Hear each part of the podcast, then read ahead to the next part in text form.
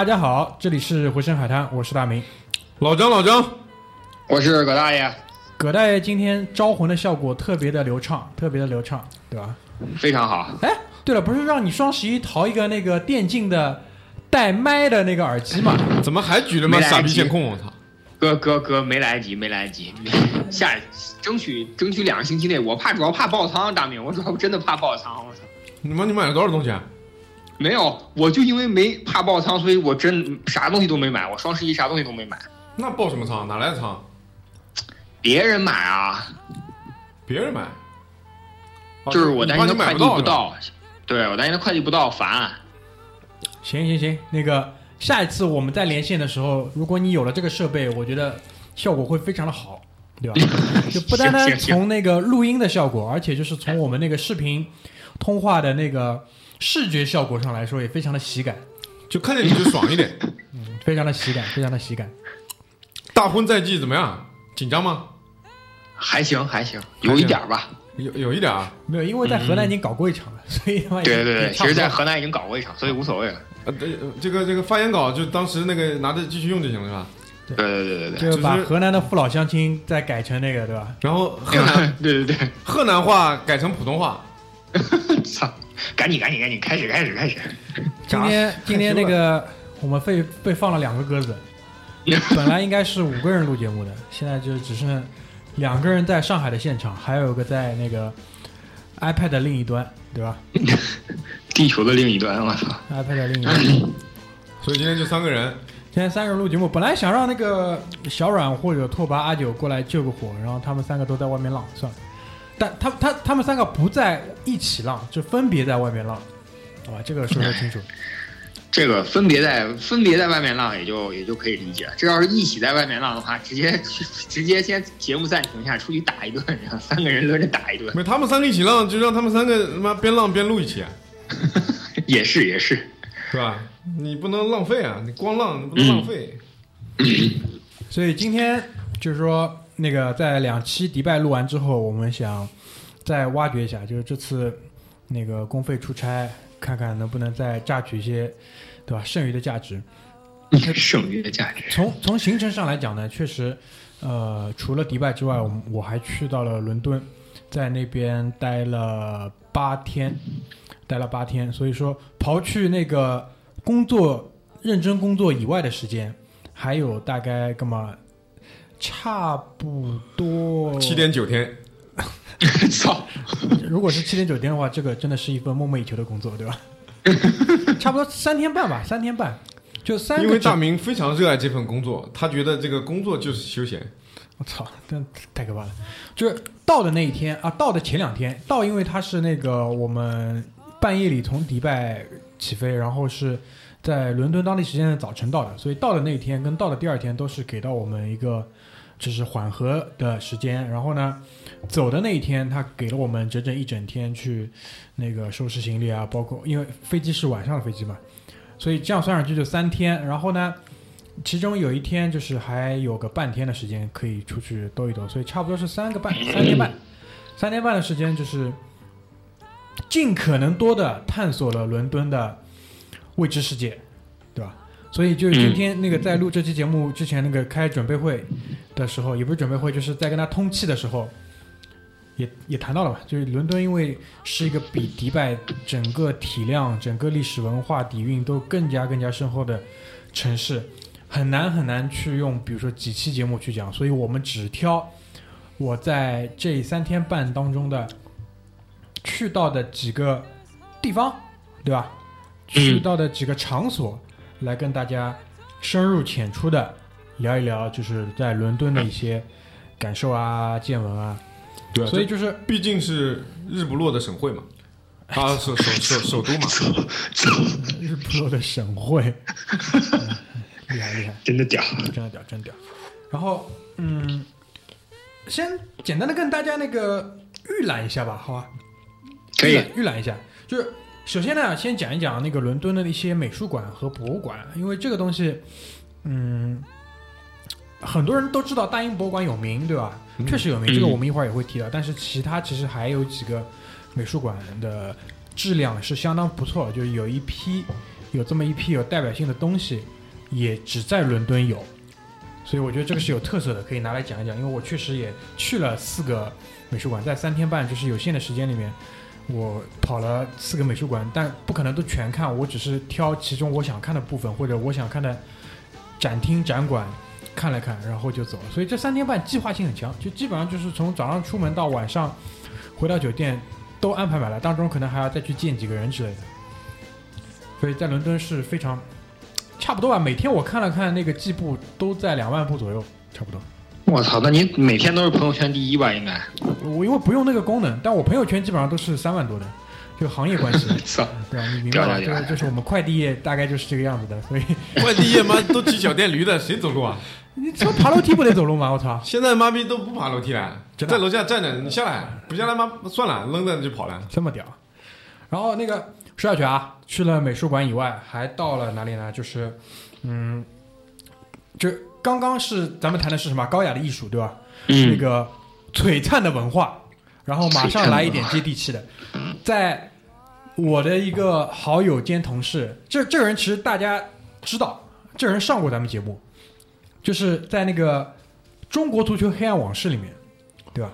他叫他他在那个节目里面叫小飞侠，但其实在，生活当中我们叫他小老虎，因为这哥们儿呢属老虎，所以我们一般叫他小老虎。就小老虎，因为他在不在伦敦，他在英国读书，然后在、啊在那边就是有那个读书跟工作的经历。很巧，这一次在和他一起再去到伦敦，这个其实是一个很很有意思的体验，就是我跟他两个人。生活当中其实也很要好，但更更奇怪的就是我跟他居然有缘分可以同时在三家不一样的企业里面一起工作。现在到现在到现在都第三家了。然后这一次我们在刚入职就有这个，就是去到伦敦一起去学习、去培训的这个机会。但因为对于相比我来讲，他对于伦敦那叫熟悉的多了。就是伦敦在他的统计下来，前前后后是去过十几次的。于是，在一个非当地的熟练导游的带领下，我们去到了伦敦的赌场以及脱衣舞酒吧，进行了深入的探索。怪不得妈的可以深一起入的探索，深入的探索，可以一起工作三家公司，哎，臭味绝对相同。这缘分是一方面，二来呢也需要个人的努力。这个说实话，因为很多机会确实是不是坐着来的，真的是靠那个去争取。所以我俩呢就是在很很巧合的某一某几个关键的时间点一拍即合，保持了步调一致，所以可以有这个缘分在一起工作。这个其实工作上能有这种好的伙伴一起，真的是非常的开心嘛，对吧？这个。嗯所以很酷，所以我在很早的时候我们就离开了马大嘴，不和他一起工作了，太他妈操蛋了，我觉得，对吧？然后除去了那个我们的那个非常非常怎怎么讲，比较其实挺刺激的赌场跟脱衣舞酒吧，但其实在这个一会儿详细说。在那边都是合法的生意，非常的合法，非常的安全，是很好的一个声音，而且等一下，嗯脱衣舞酒吧我们详细的讲一下，P 半个小时，对吧？下半期就详细的聊一聊这个事情。对对，下半期详细的来聊一聊。大家可以踊跃回复啊。如果我们看到这个比较踊跃的话，还可以开一个专场，开一个来个上下集。对然后讲完了高雅艺术、璀璨文化，讲完了赌场脱衣舞，然后我因为作为一个球迷嘛，我在离开伦敦的那一天的上午，还专程的就是找了一个球场去一下。我去的是阿森纳的主场，就是他的老主场海布里球场以及新主场那个酋长球场。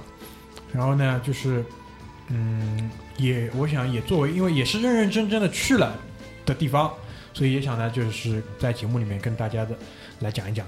所以大体上呢会讲这三个我去去过的地方，也会穿插一些伦敦的购物的攻略，因为这个我觉得很重要，因为对于很多人来讲，我我们讲的前三点可能吸引力都没有这么大，反而是购物会来的更有用，所以关于购物的一些指导呢，就会作为我们那个大型生活服务类节目的服务部分，好吧？对，所以咱们就开始吧。好，开始。先讲一讲那个美术馆吧，因为嗯美术馆本来还是期望就是居里可以来跟我配合一下，然后他今天那个病假了，对吧？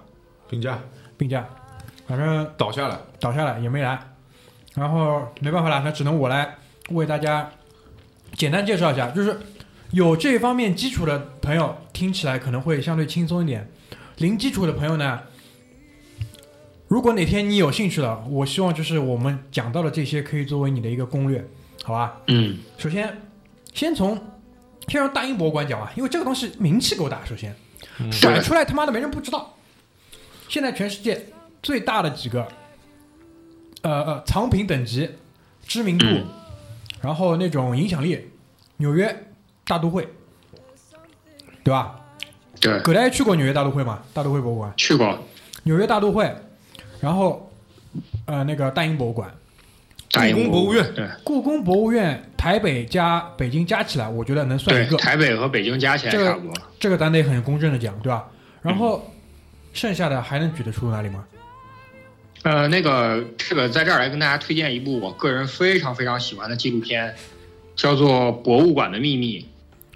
在不是不是那个国啊，AC 博物馆之夜，我也想说，是不是那个博物馆惊魂夜？不是不是，这个博物馆的秘密非常非常的严肃，它讲了全世界非常著名的一些博物馆的这个藏品、典型的藏品以及背后的故事。大明刚刚刚刚这个一上来说话说话说的有点长篇，然后所以说思路没接上。其实大明也还去过很多著名的博物馆，比如大明应该去过卢浮宫，对吧？啊，卢浮宫，对对对，哦，因为对卢浮宫因为因为是这样，在我的印象里，我是把它归到美术馆里面的。但是但是你是对的，但你是对的，卢浮宫也是，肯定是。对，卢浮宫，卢浮宫。然后我我个人也是认同大明的说法，就是在中国来讲的话，目前为止必须算得上世界顶级的话，那只能是台北故宫和北京故宫两个加起来才行。然后还有就是那个博物馆呃的秘密，大家可以去搜一下看一下，有很多博物馆，比如说大明也应该去过这个梵蒂冈博物馆。啊，去过去过去过。对，梵蒂冈博物馆也是非常非常著名的一个博物馆，就是这个藏品等级实际上是不输大英博物馆的，因为大英博物馆实际上是有局限性，就大英博物馆实际上是，呃，没有，就主要是以什么埃及和呃这希腊雅典，个中东啊，埃及和希腊雅典。如果要我说的话，对对对，就是啊，你按照英国人对于地球的来理解的话，它实际上是近东和中东地区的藏品比较多，远东地区的东西实际上并不是特别牛逼中国的东多吗？啊。中国的东西不多吗？对中国东西不是特别多，没法国的多。对，然后所以说这个就是这样，然后还有就是呃，那个博物馆的秘密里边还讲过一个安大呃加拿大的安大略皇家博物馆，在那个北美也是和这个大都会博物馆齐名的。这样这样这样，推送里面搞一搞，好吧？推送里搞一搞。好好好，所以说这个博物馆这个也是一个小插曲，但是我觉得大英博物馆确实名声在外啊，确实名声在外。哎，我就接着葛大爷的话说下去了啊。嗯，没有错，就是大英博物馆很偏向于近东、中东、远东地区有也有，它比如说它蛮引以为傲的什么呃一些日本的武士的铠甲或者之类的，但那个在我看来，你肯定是瑰宝没有错，但是更好的，它最好的东西肯定是埃及的东西跟希腊雅典的东西。对，然后前面那个葛大爷提到那个卢浮宫，卢浮宫我也去过。就相比卢浮宫，大英博物馆，首先第一点它是免费的。英国的我去的那些美术馆跟呃博物馆，包括它知名的一些都是免费的。这这个这个信息包含哪几层意思？第一呢，免费当然是件好事，但免费也不是一件好事，对，对吧？很多很多事情是真的是需要钱来办的。对，比如说大英博物馆，首先它的面积没有卢浮宫这么大，卢浮宫毕竟以前是皇家宫殿，对吧？嗯，大英博物馆里面，首先你进去的一个很直观的一个感受就是什么？它的藏品放的更拥挤，这是第一点。第二呢，它的整个的摆放的逻辑，包括它的一个，你可以讲是先后顺序，也可以讲是它的一个一个叙述陈述的一个思路，都没有卢浮宫来的这么的好。这肯定是受限于钱经费，经经那经费是一方面，二来也是嗯。场馆本身的一个限制，对。而且我觉得可能也跟英国人跟法国人两个民族的性格有关，嗯。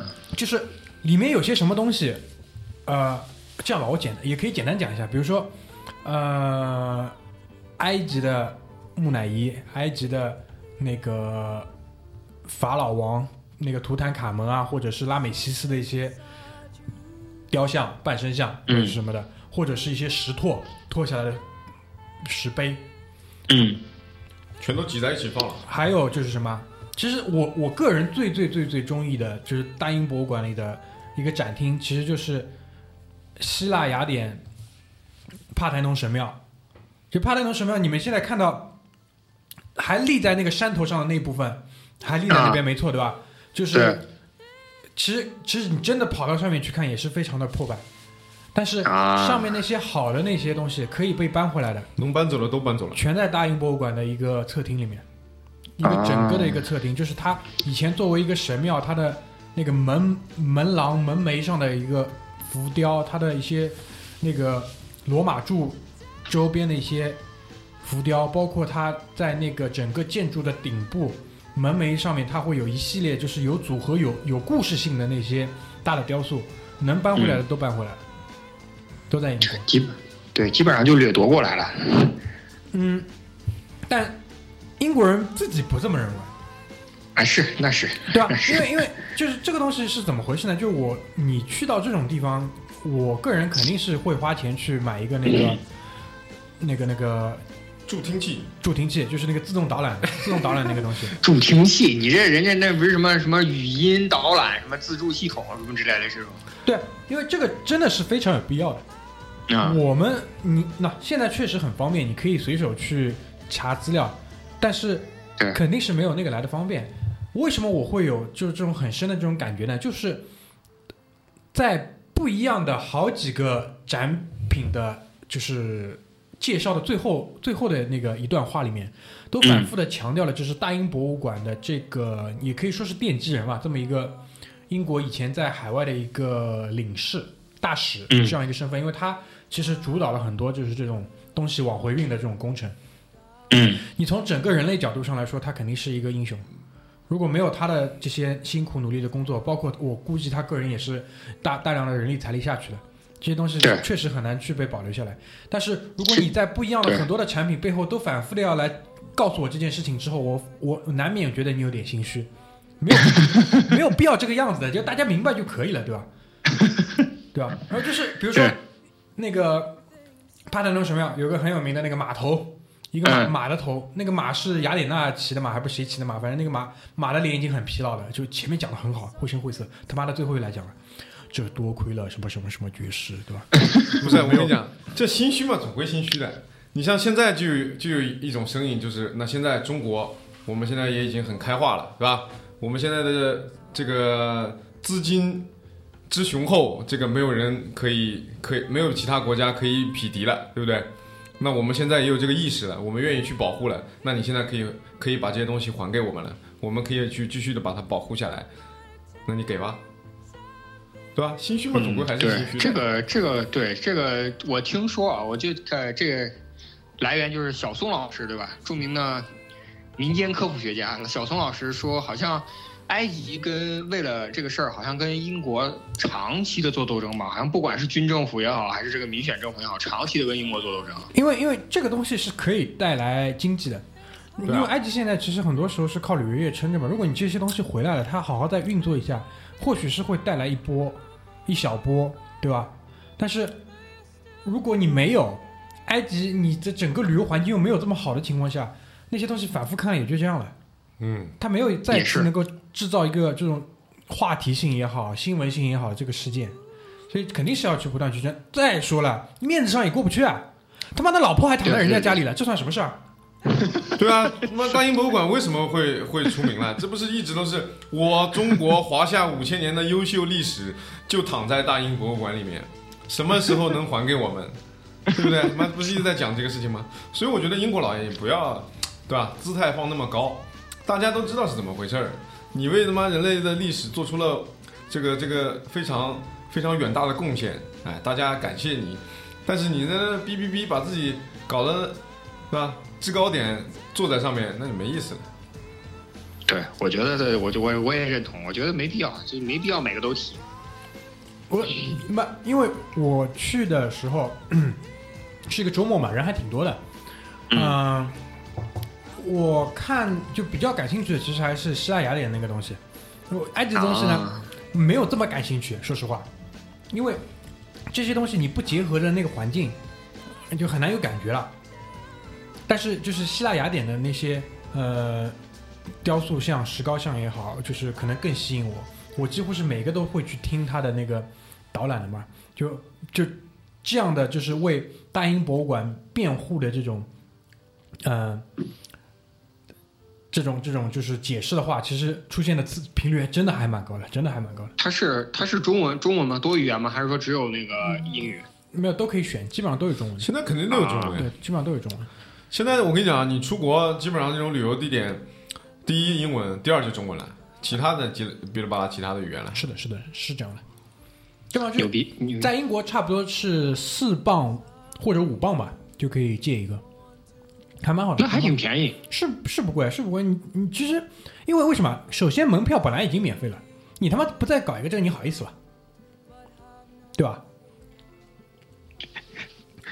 它有导游嘛？他有那种什么，就是那种，呃，就咱们咱们意义上的讲解员，我感觉实际上都是导游的那种，他有吗？呃，你如果你达到了一定的人数，可以去预约的，应该是。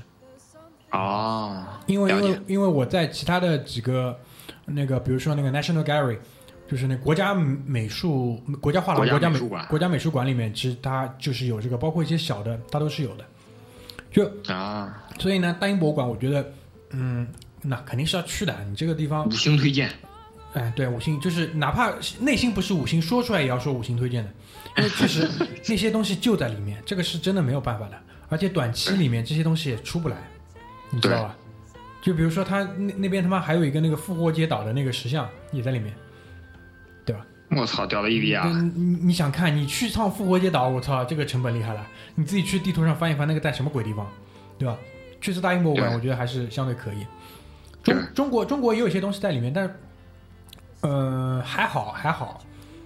我觉得中国最好的那些就是嗯，比如说莫高窟啊，包括以前的一些佛佛佛的头，佛的头很多在日本，对吧？对，对，还有一些在那个法国，当然英国也有一些，你也可以去看一看，对吧？对所以呢，嗯，大英博物馆，呃，四个美术馆里面，我是优先级肯定是排在最高的。第二个我会推荐就是那个前面也提到，就是那个 National Gallery，在 National Gallery。在那个特拉法尔加广场，这是一个非常中心的地方。就是特拉法尔加广场走到大本钟十分钟，走到西敏寺十五分钟，全程走到白金汉宫，走的慢一点半小时也就到了。所以这个位置是非常的不错。特拉法尔加广场就应该相当于上海的人民广场以及北京的天安门广场。呃，差不多吧，因为特拉法尔加广场、特拉法尔加海战嘛，就是就是大英帝国胖揍那个西班牙老帝国，西班牙，就把西班牙老帝国打下神坛的那一战，所以就是哎，近是法国还是西班牙？好像是西班牙，我有点忘了，啊反正就是那个日不落帝国，它的在海军海上的制霸，基本上就是内战之后就差不多奠定了。可哎，你可以随、啊随手查一下。随手查一下，随手我我现在在查，你先接着说。然后在这个广场上就是那个国家美术馆，国家美术馆里面，那这个东西就多得多了。它从那个意大利的那个文艺复兴开始，到一九五零年往后的东西都有。然后这里面我只讲一个点嘛，就是如果你是对那个印象派比较有有兴趣的，大明，大明打断一下，啊、特拉法尔加海战是英国战胜法国，是法哦法国，那就是战胜，战战胜法国。胜法国联合舰队。对，那也好理解，因为干干赢法国人肯定是值得，就是大肆的的。大肆的那个宣传、大肆的纪念的一件事情。这个应该放在门厅，放在广场上。对，就干死法国人，就是开心死了，好像，又又开心死了。然后说下去，嗯，哎，但这点就很奇怪，他妈的英国人说，就是印象派其实就是法国，那你不能说完全是法国人的东西，但是印象派的代表很多是法国的法国画家，法国画家，他就藏大英博呃 National Gallery 也藏他们的东西，嗯但是呢，英国人在哪里赢回来了？英国人肯定不能丢面子，他肯定要赢回来。他啊他在哪里赢回来？他就说，透纳，就威廉透纳是啊英国的一个画家，可能是可能是英国这个国籍下面可能是最有名的第一或者第二的画家了。那托托纳是英国人，为什么托纳可能对印象派是有一些有些影响的？因为他也是很早的开始，就是画画山水风景，画一些那个啊户外的一些东西。那法国你知道，包括奠定印象派这个画派的那个那幅作品，就是莫奈的那个《日出印象》，对，对吧？也是在英国画的。当时是逃避普法战争，他们都跑到英国来住了一段时间。啊，包括牛逼，莫奈有很多的作品就是画伦敦的，就是嗯。各种阳光照射下的，比如说同样是画国国会国会大厦，嗯，有雾霾天的，有有雾霾天的，对啊，就伦敦那个时候其实空气也不是很好嘛，对对对对。有有有日出的，有日落的，有干嘛的？对，他们很多人都是在英国待过，所以那个 National Gallery 里面藏了大量的莫奈的东西，藏了马奈的也有，我看了看，还有很多德加的，就爱德加·德加，爱德加·德加就是画那个，你去看，画很多女人洗澡，而且是在一个木盆盆里洗澡的，还有就是很多女人跳芭蕾的，那就是都是爱德加·德加，就他很喜欢画这两个东西，藏了很多德加的东西，藏了很多马奈的东西，莫奈的东西，莫奈的东西其实因为辨识度太高了。嗯很容易去找得到，对吧？然后嗯更重要的就是什么？它里面还有呃三幅梵高，其中我操，屌，呃有有一幅向日葵，有一幅是黄椅子，因为黄嗯黄椅子有两一共啊、椅子一共有两幅，一幅黄色的椅子是在那里面的，就是这个这个椅子就是梵高在那个农村搞那个社会主义实践，就搞那个就就就那个怎么讲，家庭联产承包责任制，人民公社，就是搞人民公社。搞那种就是艺术家的人民公社，然后他。嗯。广发英雄帖，邀请那个世世界范围内的艺术家过来，然后只有那个高梗，保罗高梗，高梗来了，然后呢，哥们儿也仗义，就是高梗来了嘛，他就搞一些添置一些家具嘛，说哎呀，这把嗯黄色的椅子是我做，那把是你做或者怎么样的，然后他就专门去为高梗来去添置家具的时候就搞了这把椅子，然后他专门画了一幅这个椅子，然后这一幅呢，其中一一个是他坐的椅子，一个是高更坐的椅子，其中一个椅子就在那个 National Gallery 里面。啊，然后其中的一幅向日葵在里面，还有就是他画过一对蟹，像大闸蟹一样的蟹也在里面，这色彩非常的奇怪，说实话，也在里面。所以牛逼，但是 National Gallery 里面其实也有一些拉斐尔的东西，就是很早很早的，很早就是有拉斐尔的一些早的东西，但是拉斐尔的不多，然后但是还有三幅大概三幅还是五幅达芬奇的，其中有一幅呃岩间圣母，他是专门搞了一个小的侧厅，就是专门放了一下单独展出了，单单独放达芬奇的东西，就是放在那边，因为这个没办法嘛，达芬奇这个不是一般人，历史地位不是一般人，历史地位就放在那里，他就是应该享有就是一个单独的厅，对对对，因为不是一般人，包包括那个梵高，他可能也只是想有一个比较好的墙面，然后可能还要跟其他的人一些共享一下，在他旁边其实还有两幅其他人的东西，所以呃，而且就是我觉得啊，就是 National Gallery 的整个的管理，因为必须肯定可能毕竟是美术馆的关系啊，就它的整个的管理，包括它的一个导览的一个思路，要比大英博物馆做得好。大英博物馆，我说说的很彻底一点，就是什么呢？就强盗把东西抢回来，往家里一堆，结束了。他或许他也很想有一些，嗯、这种逻辑啊思路在里面，他但是他做的真的不够好，说实话真的不够好，真的没有卢浮宫做的好。但是那客观条件我们也讲，我们也不是说，对吧？所以只是跟大家呢客观的来陈述一下这么一个事实。对，所以我觉得，在我看来，排名第二就是值得去，就是这个国家美术馆 （National Gallery）。然后再往下就是跟提到一个人，就是泰特，泰泰特是泰特是谁啊？肯定也是一个有钱有势的这么一个，而且是跟封过爵位的这么一个先生嘛。啊，他以他名字，就是跟他名字有关，在英国应该不止两个，但是在伦敦有两个美术馆是非常有名，一个是泰特的现代美术馆，一个是叫泰特的呃 British 的那个 museum，大英美术馆是吗？就是泰特的英国的美术馆。British 大不列颠，然后这两个东西其实从名字上你就可以看到很大的区别。现代美术馆里面就是什么？就是印象派之后野兽派的东西，毕加索、马蒂斯，包括那个安迪沃霍，全在里面了。然后里面、啊里面里面因为很奇怪，它因为够大，它里面还嗯横向的有一幅莫奈的睡莲，其中一幅睡莲比较大的，在那个啊现代美术馆里面有一幅。现代美术馆呢，就是它还有很多，因为装置艺术、行为艺术也在里面，而且它的这个馆呢是在泰晤士河南岸的一个废弃的工厂里面，后来自己再再弄起来，所以说整个的空间上完全没有问题，体验是这不就是中国留一千嘛？啊，对对，所以搞得还不错，啊，这个还是，嗯，我觉得可以去一去，因为为什么呢？就是说我去 National Gallery 的那天的早上，我去了泰特的现代美术馆。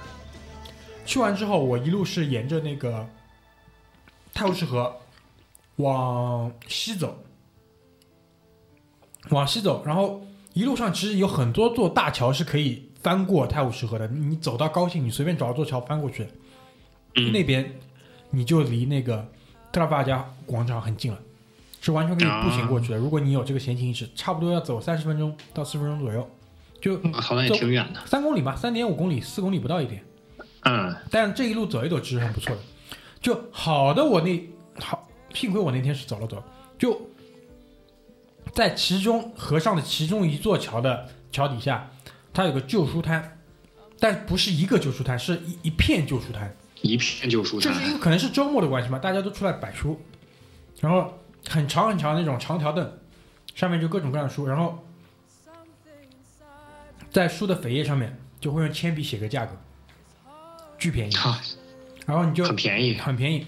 我买了一本透纳的画册，买了一本那个呃一本透纳的一本，哎哦一本莫奈的一本透纳的画册，就是这种就是首先是就是全彩印的很厚的纸，大开页的。你在国内如果淘宝上买的话，可能一两百块钱人民币一本吧。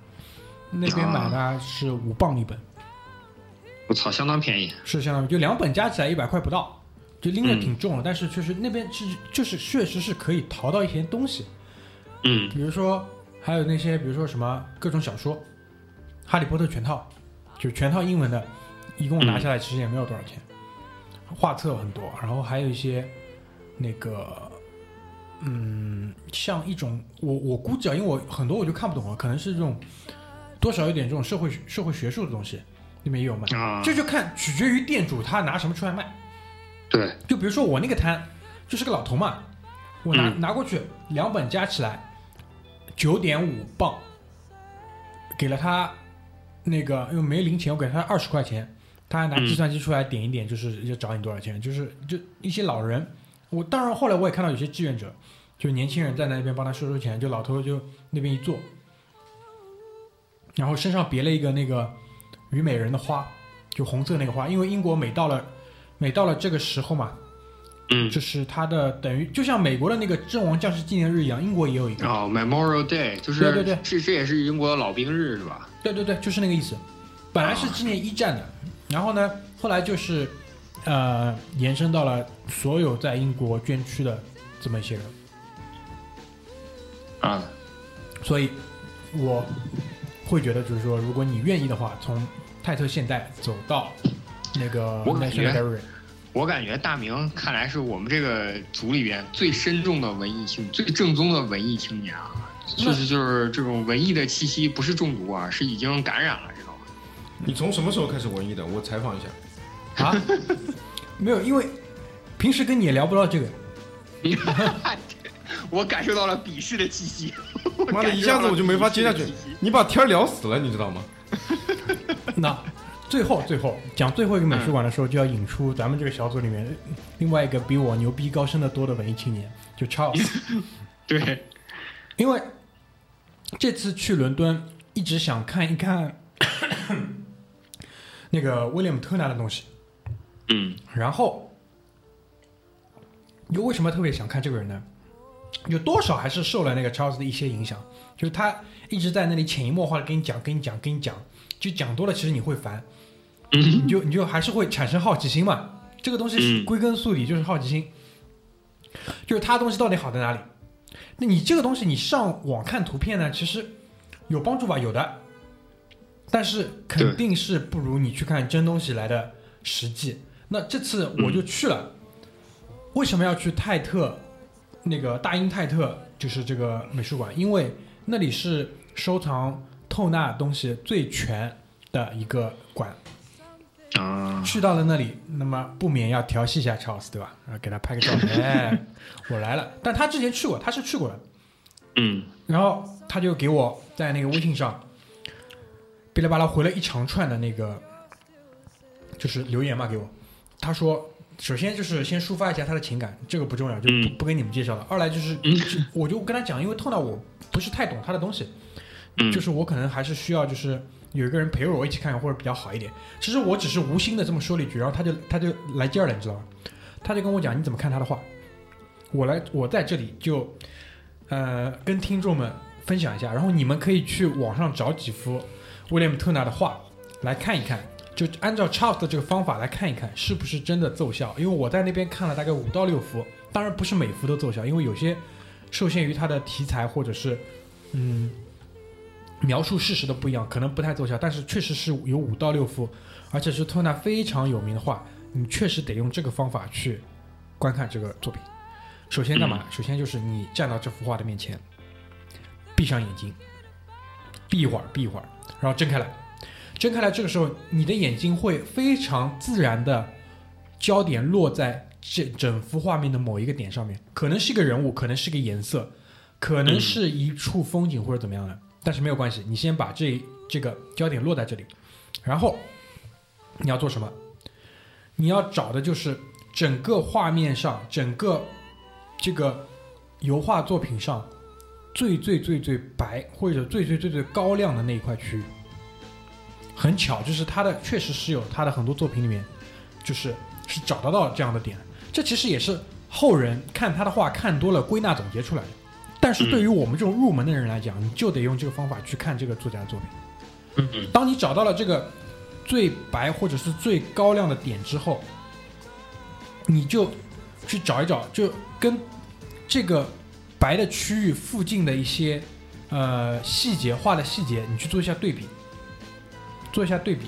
一般是在画的这个边框周围的部分，你会找到一个跟白色不不一样颜色的。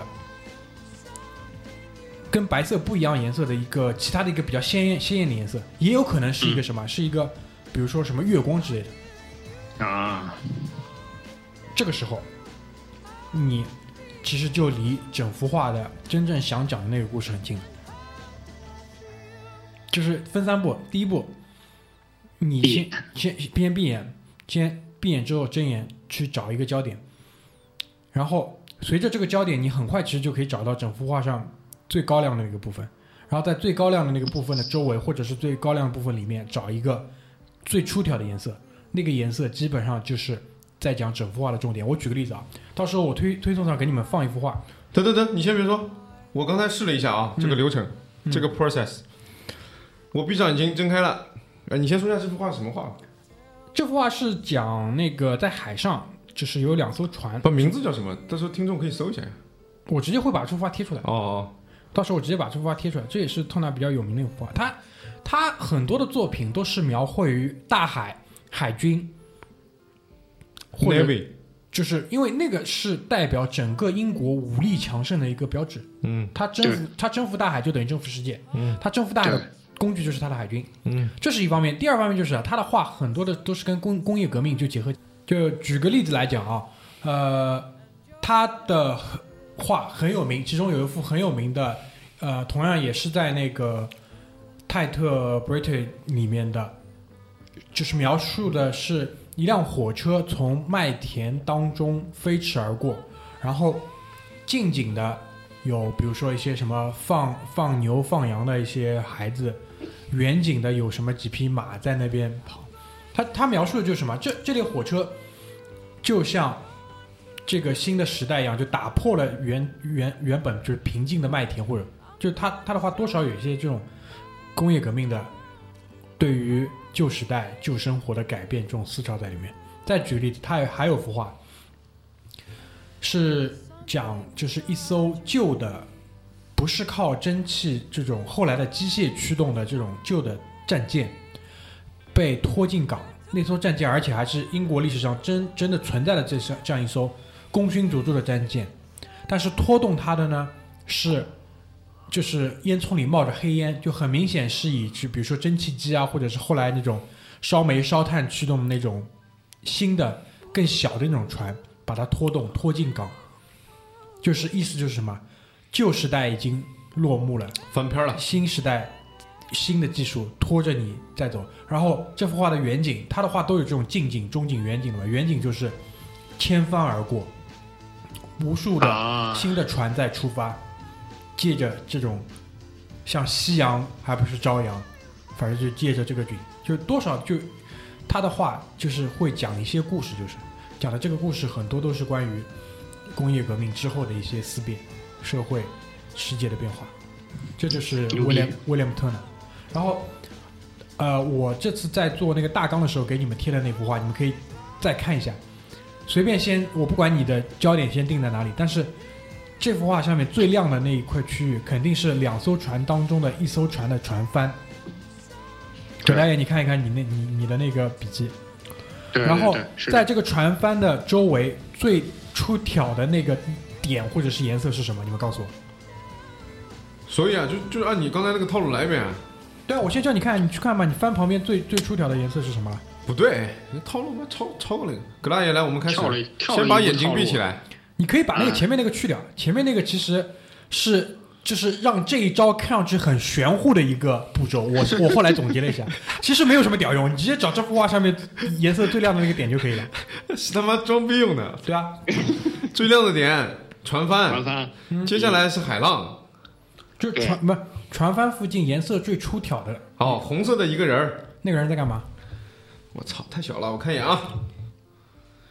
那个人抱着另一个人，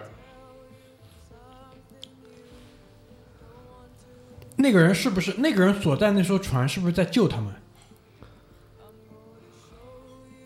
在救另外一艘船，这就是这幅画的真正的故事。啊，是是，就你可以，你可以去拿这个，为了节目效果，老张你赶紧说是，这样才好往下进行？哎呦我去，就是这么回事儿。因为这个其实你你想啊，哎，当时 Charles 在上海，我在伦敦，隔着这么远，还有时差，八小时时差，他给我发这个，我当即试了两副，就是那种成功那种兴奋劲儿，你可以想象啊。但是当这就是这种兴奋劲儿过了之后，你再去反复去想一想，其实他一一开始告诉你什么，闭上眼睛，睁开眼睛。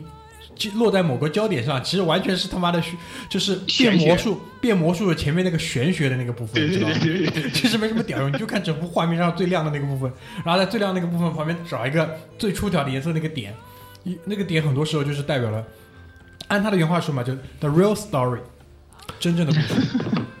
装逼于无形，装逼于无形。大明他把那个 Charles 的这个这个给他发的这些呃这些这些玄聊天记录玄乎的聊天记录也截屏给我们看了。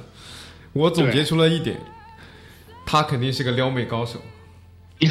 肯定啊学的这个，哎，你跟姑娘讲这种技巧，不是我跟你们说啊，男听众们，这种技巧真的回去还是要操练一下的。操练的不是你找这种亮点啊，找这种就是颜色最出挑的点的这种技巧，而是说你怎么去跟姑娘表达这样的一个看的方式，就是你教他的一个过程，这是最重要的。对，然后留美高手，讲回去，就是我在那个，嗯，在那个，呃，美术馆里面，还遇到了一个比较有意思的事情，就是一个应该是中学吧，就是一个中学的，我不知道他们是课外课外活动还是什么，就是一个老师带着大概十个学生，他们就是来到那个美术馆里面上课。一个英国英英国的老太太，就穿戴的非常的端庄，然后很英文风，对就是过膝的长裙，然后是那种呃窄肩的，像这种比较正式的小西服一样，然后带着就是很端庄的那个首饰，不是那种很夸张的，非常古典。然后就是跟他们讲透纳的话，一群孩子在下面做笔记。就我跟在后面大概听了半个小时，其中呢有很多部分是在介绍这个人的生平以及他的作品的一些，呃，就是类似于我们讲的什么历史地位，嗯，就是我们以前做这种什么呃文言文啊，或者是什么阅读理解，都是要找出一些所以然嘛，历史的定位、社对社会的意义，对吧？他们也是，他们也试着去找了找透纳的这些东西，然后呢，顺便后面为什么听不下去了？因为就是东西越来越专业了，就是讲话，很多话的技巧跟一些材料工具，因为材料工具的英文单词我真的不熟。你知道就很难去跟上他们的一些节奏了。一开始讲这种形而上的东西还还可以，就是可以可以可以听一听。所以就是人家的这个真的艺术教育，从小就接受艺术教育。我们为了去看一个东西，跑八个小时的时差，跑到英国，跑到美术馆，千里迢迢去看，才是为了看一眼真东西。人家是作为上课的一部分。差距啊，就我就想到一个什么事情，就是很多时候，就为什么我们，比如说房子啊或者什么就特别丑，你知道吧？这个国民审美教育不够。就是审美教育的问题。我我们小时候美术课，我我现在其实都已经很难回忆起以前美术课教过点什么东西了。然后国画，你们小时候美术课教国画吗？哪有国画？小时候美术课我就是小时候美术课基本上都说话说过去。就是一本美术书，打开以后大家翻一翻，对吧？最初级的时候还可以动动笔画一画，讲到这种就是像大英博物馆里才有的东西的时候，就老师给你念一念底下的文字，已经是很哎认真的老师了。没有对对对对我觉得以前以前我记得讲大英博物馆好像是历史课讲的多，美术课是不讲这个的。你这样一说，我我美术课我印象最深是什么齐白石、张大千。哎，对对对，因为我后来就是仔细在想这个事情，我就觉得什么，我们的美术课是把我们培养成就是说什么一个画匠、画工，就是你你的技巧很重要，就是你的颜色你怎么去勾线，但是他不讲什么是美术，他不讲什么是画，因为你知道在，在国内美术这个东西，因为本来是宣传武器。对啊，然后另另外一个部分，其实它美术史专门是有这样一一科单独分开的。你学美术就是画，美术史呢才是让你去了解背后的这些历史。而且其实，在这些设计，哎，我跟你说，说白了，其实整体社会对于这个美术的认同还是低下，就基本上就连及格线都不到，低下还是属于那种。对啊，你你看一看我们街上跑的国产的卡车和沃尔沃的卡车差别在哪里？对吧？同拉货可能嘛都拉的差不多，咱们不说先不说性能差在哪，你看它长的样子，你坐进去你觉得哪个会舒服一点？对不对？这就是从从根儿上就开始有差别了呀。你不是说现在我们的设计师比他们差差差多少，或者说我们我们的设计师用的工具比他们差多少，用的软件那都一样的呀，对，是不是啊？中国他妈就现在来讲，中国就没有工业设计。就是这这事儿，我觉得在中国很好解释，就是这东西你到那种江浙地区，跟小老板问这是这东西能用不能了，然后一说能用，能用就这样就得了，对啊对，吧？你要是跟他说，哎，我操，我觉得这东西稍微那么改动一点儿，可能设计师多画两个线条，然后你这个冲压的这个工序稍微多一步就可以。然后多移那一步能用不了？能，能干什么？就好看一点，能多卖钱不啦？不能，那干什么？这这，我觉得这种就真的没法聊。哎，挺挺挺挺怎么讲呢？无奈就是也不是无奈，这个东西我觉得那也有好处，对吧？咱咱们把那个、呃精力都集中在那个发展经济上面，也蛮好的，也蛮好的。那造出来的房子丑的一逼啊！没事，一样住、啊，对吧？就回到这个死循环上面，没事儿，一样住。所以我们现在是大财主啊！你看去哪里，妈的，是吧？第二语言全是中文，多牛逼！哎，是谁啊？是王中军对吧？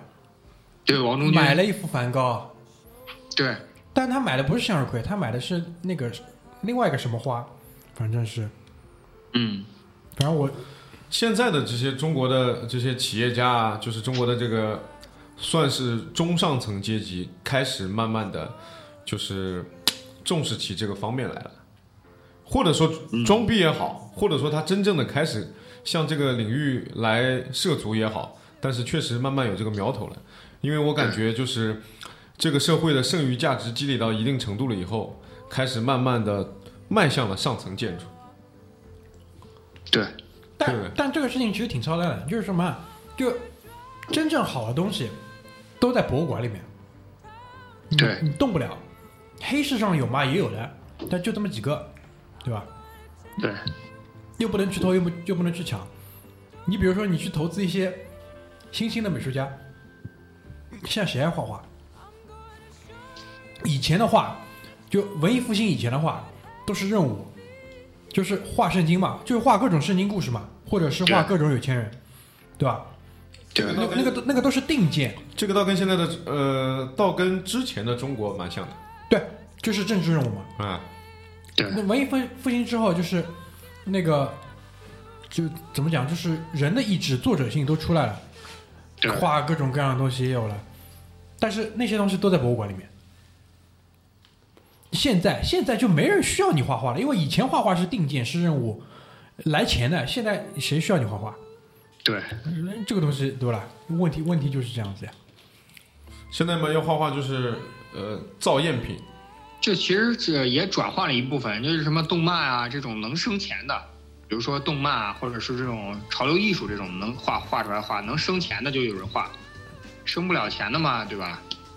哎，是是是，这这点我而且尤其是你知你懂的，就是中国人嘛，就是这种，嗯袁腾飞说过，我们著名的这种反动历史老师袁腾飞说过，就是中国对于中国人这个民族特性里边有一条就是非常重要，就是对于马上不能变成钱的东西丝毫不感兴趣。我本来是想说不太感兴趣，你这个丝毫用的非常好，我觉得。所以啊，之前不是在说吗？中国人现在没有信仰，就没有真正的信仰啊，不，没有除了钱之外，没有真正的信仰。我们没有宗教信仰，但我们有信仰，有信仰。钱啊我们有马克思列宁主义、毛泽东思想、邓小平理论，那是过去三个代表重要思想，还有什么？还有什么？反正现在又要多加一条了，马上就要多加一条，又啊有一个人啊，这个要封神了。对这个要要让他那个再再酝酿一下，然后到时候买套书，对吧？对对对对对对对。对了，刚才说起那个小时候的美术课，我刚才想起来了，我、啊。我我对于小时候的美术课唯一的印象就是就是对于外国这种艺术史唯一的印象就是毕毕加索的那幅画，就是那幅非常撕裂的牛头格尔尼卡，啊，格尔尼卡，格尔尼卡牛头马马脸被扯到一边，就是反映的是当时战争的残酷，对对对。对吧？但格尔尼卡绝对不是毕加索最好的东西，这个但是他名气够大，因为他背后有政治含义嘛，对啊，而且最后又搞了半天又又搞回西班牙去了，现在还派两个西班牙宪兵他妈的画旁边一站，你知道吧？对啊，其实就就是我回想起来，当时其实我也对于画画这这这个东西还是有一些小灵感的，就当时有点小萌芽。但是我记得很、印象很深，我问过我老我们老师这幅画为什么会画画成这个样子，然后基本上就是一堆狗屎答案。所以你说我们的这种艺术天分从哪来？所以我刚才那个问题就是，大明，你是从什么时候开始变成文艺青年的？对我也想问，我也想问。我不知道，我就最近几年，啊，所以跟小时候没关系了。所以就是那肯定是经济经济决定上层建筑，小时候我们没有这个环境的呀。经济基础，对对对对对，经济基础上去了，就上层上层建筑是上层建筑自然而然就来了。哎呦我操！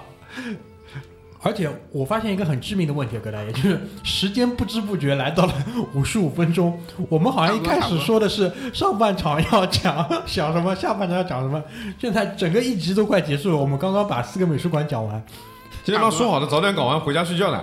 嗯那那我们要不就先结一期，然后我们再聊一聊后面的行程。好好好，那个老张，咱们要不先碰个杯吧？来，先碰杯，嗯，老张已经把酒喝完，喝水了的。假装今天回家睡觉了啊。好好好，啊，那拜拜。个咱们再立马开一期啊，谢谢，拜拜。好拜拜。